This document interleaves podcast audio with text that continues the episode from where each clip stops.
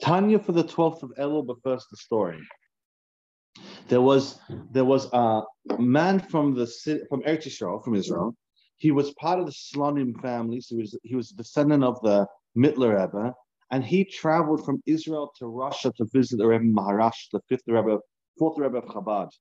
And during the the meeting that he had with his relative, but also his Rebbe, he he had a discussion about what was going going on in Israel. The Rebbe Maharash wanted all the details of everything that was going on in the land, and this family member knew, and so he gave a very detailed report. And in the middle of his conversation, he just said in passing, he said, "They say about the people of Israel that they have special souls, that they're, that they're very different than regular people."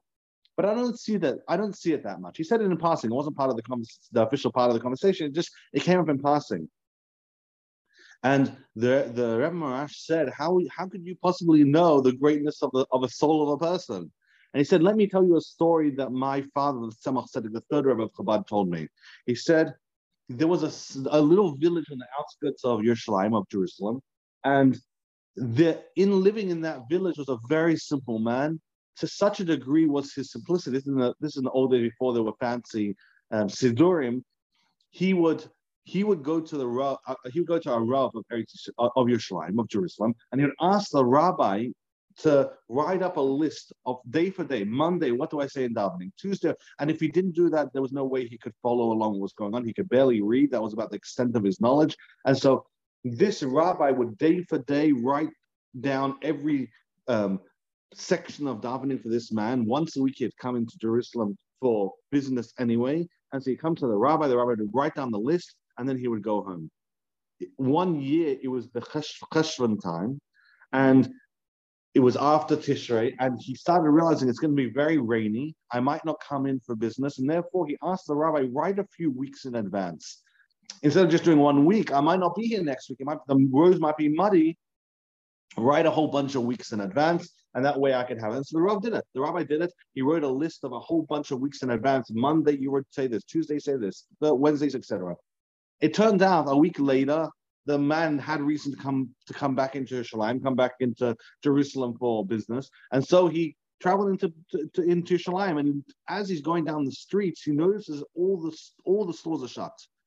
And he was very puzzled, and he started thinking maybe he's traveling on Shabbos. Then he saw people walking with tefillin. He realized it wasn't, but he was wondering why is all the doors shut? What's going on? He called over a man and said, "What's going on?" And he said, "There's a public fast today." So he was so upset that he looked, checked his sheets. The rabbi hadn't mentioned anything. He rushes to the rabbi, rushes to the rabbi, asks the rabbi, "How come you didn't tell me it's a public fast that you you you made me eat? I had no idea." And the rabbi explained, "Don't worry, it's not a regular public fast. Today's a fast day because there's no rain. It's already so late in the year. There's no rain. We we declared a public fast day." So the man said, "Over a public, over no rain, you declare a public fast day." So the rabbi says, "What do you what do you mean?" He said, "The uh, no rain is no big deal." So the rabbi asked him, "What do you mean it's no big deal? Everyone's everyone's livelihood is dependent on rain." He said, "What what, what should we do instead of a fast? What, what else would you suggest?"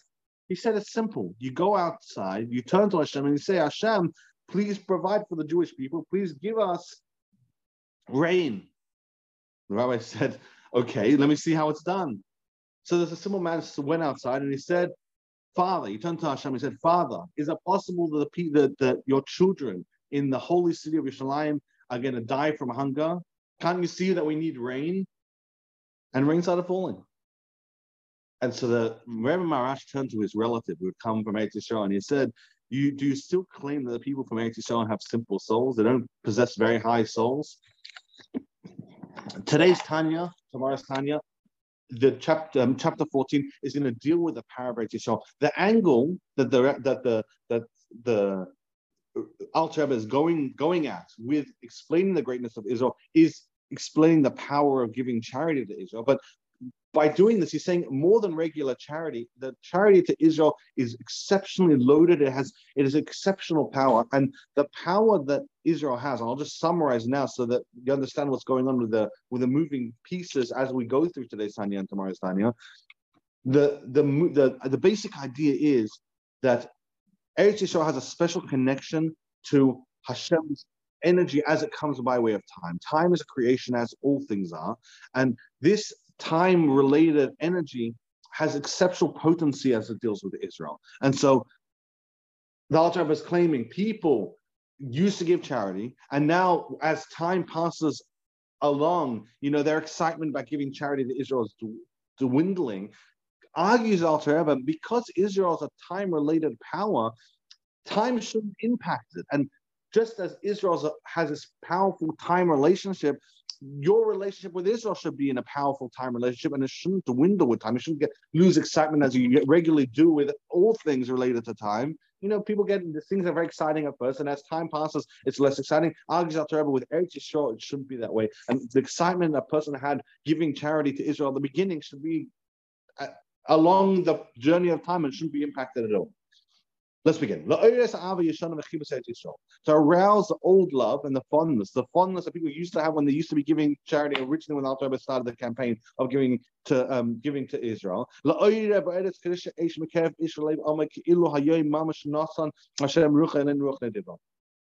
And he says, I want to arouse a love to Israel with the fiery, fiery flames of the, of the depths of the hearts in the inwardness of the person, as if today Hashem has given that spirit. It should be fresh and new and shouldn't be dwindling with time. So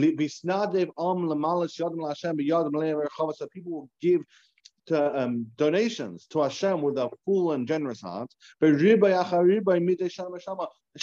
an increase after increase, not just staying stagnant or Hashem getting the donations getting less, but every year the, in, the donations increasing exceeding itself every single year with a fresh with a freshness and and and uh, a newness that doesn't exist in the previous year. Committed kodesh elyon, like we know in the in the level of chachma of atzilus. And then this is what Alter was going to say that Eretz Yisrael is getting its energy from a very very high place. Eretz Yisrael is the holy land. It's the land which is holier than every other place, and we understand and appreciate that. But now Alter is going to say, okay, kabbalistically speaking, what's actually going on with Israel? So he says we need to behave in a way of chesed of atzilus, the kindness of the highest world. There's atzilus b'yitzias here, four world, and very simply put, the highest of the revelation of God, the chachma of atzilus.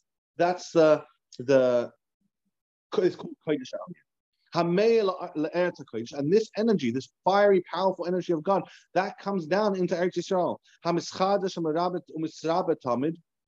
Which is always being renewed like it's written about the pasuk, and this is a pasuk incidentally is very special because it's a pasuk that will repeat it continuously to explain how Eretz Yisrael is the most safe land in the world. Tamid Hashem Hashem's eyes are always on it. That Hashem's eyes on Eretz Yisrael from the beginning of the year to the end of the year. Hashem's eyes are always on. And now that we're talking about the power of Eretz Yisrael, the Alter is going to ask a little question. He says, wait a second. It says Hashem's eyes are always on Eretz Yisrael from the beginning of the year to the end of the year. It should just say Hashem's eyes are always on Israel, always. The high ad achris. What does it mean that we say until the end of the year, from the beginning of the year to the end of the year? Hashem's eyes are always there. There's no reason to say beginning to the end. The end of the first year is the start of the second year. The best, most appropriate way to say we can't have a little We should just say forever. But saying from the beginning of a year until the end of the year, well, that's the first year, and the beginning of the next year. It's it's such a long-winded way to just say Hashem's eyes always on the Eretz Yisrael. Why beginning of the end of the year? It says Alter No, that's very very loaded. The energy package. I'm going to spoil it. The energy package is is a yearly energy package that comes comes by.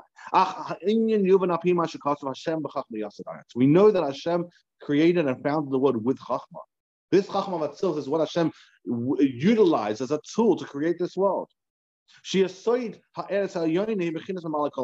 The the high the, the higher worlds have also a base of English. The higher worlds have their worlds in the higher worlds, and in the higher worlds, there's also a base of English in the higher worlds. And this is an idea which we which we talked at great length at the end of the first book of the Tanya. But there are higher base of English not just the best of English that we we want and, and desire in this world, but the higher worlds have one too. Our one might be special, even though it might be the, the in this lowly world, but at the same time there are higher base English and the base of So this world gets its energy of the of the base of in the higher world, and the Eretz Yisrael also exists in the higher worlds too. And the Eretz Yisrael of this world gets its energy from the higher Eretz Yisrael. And the the lower one, the lower Yisrael, the, the Yisrael which is in this world, gets its energy as being a counterpart, being an opposite of the Yisrael in the, in the higher world. That energy of the Eretz Yisrael, the higher world, spills out into this world, giving energy and sustenance for this Yisrael to be whatever it is. And Nikra Shema Eretz Chaim, and it's called by the name Eretz Chaim. So you have the you have the higher uh, uh, Israel, the lower Israel, which we have down here.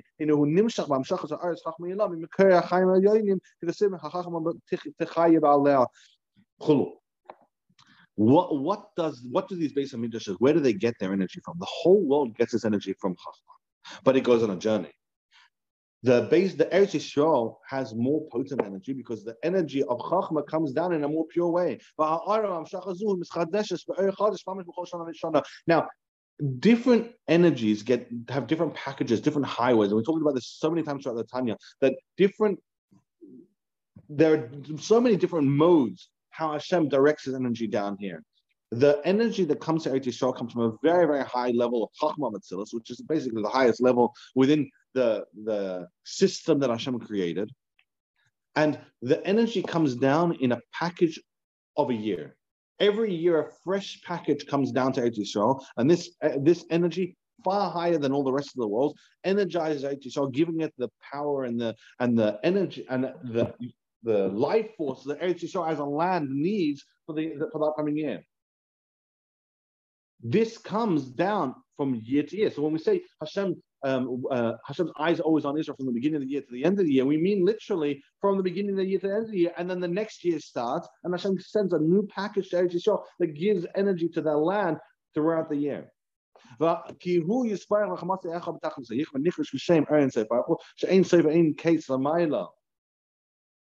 So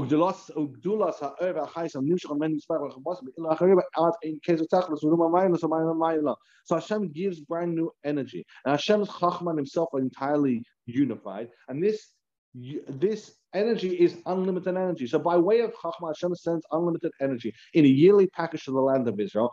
That's what we're getting so far.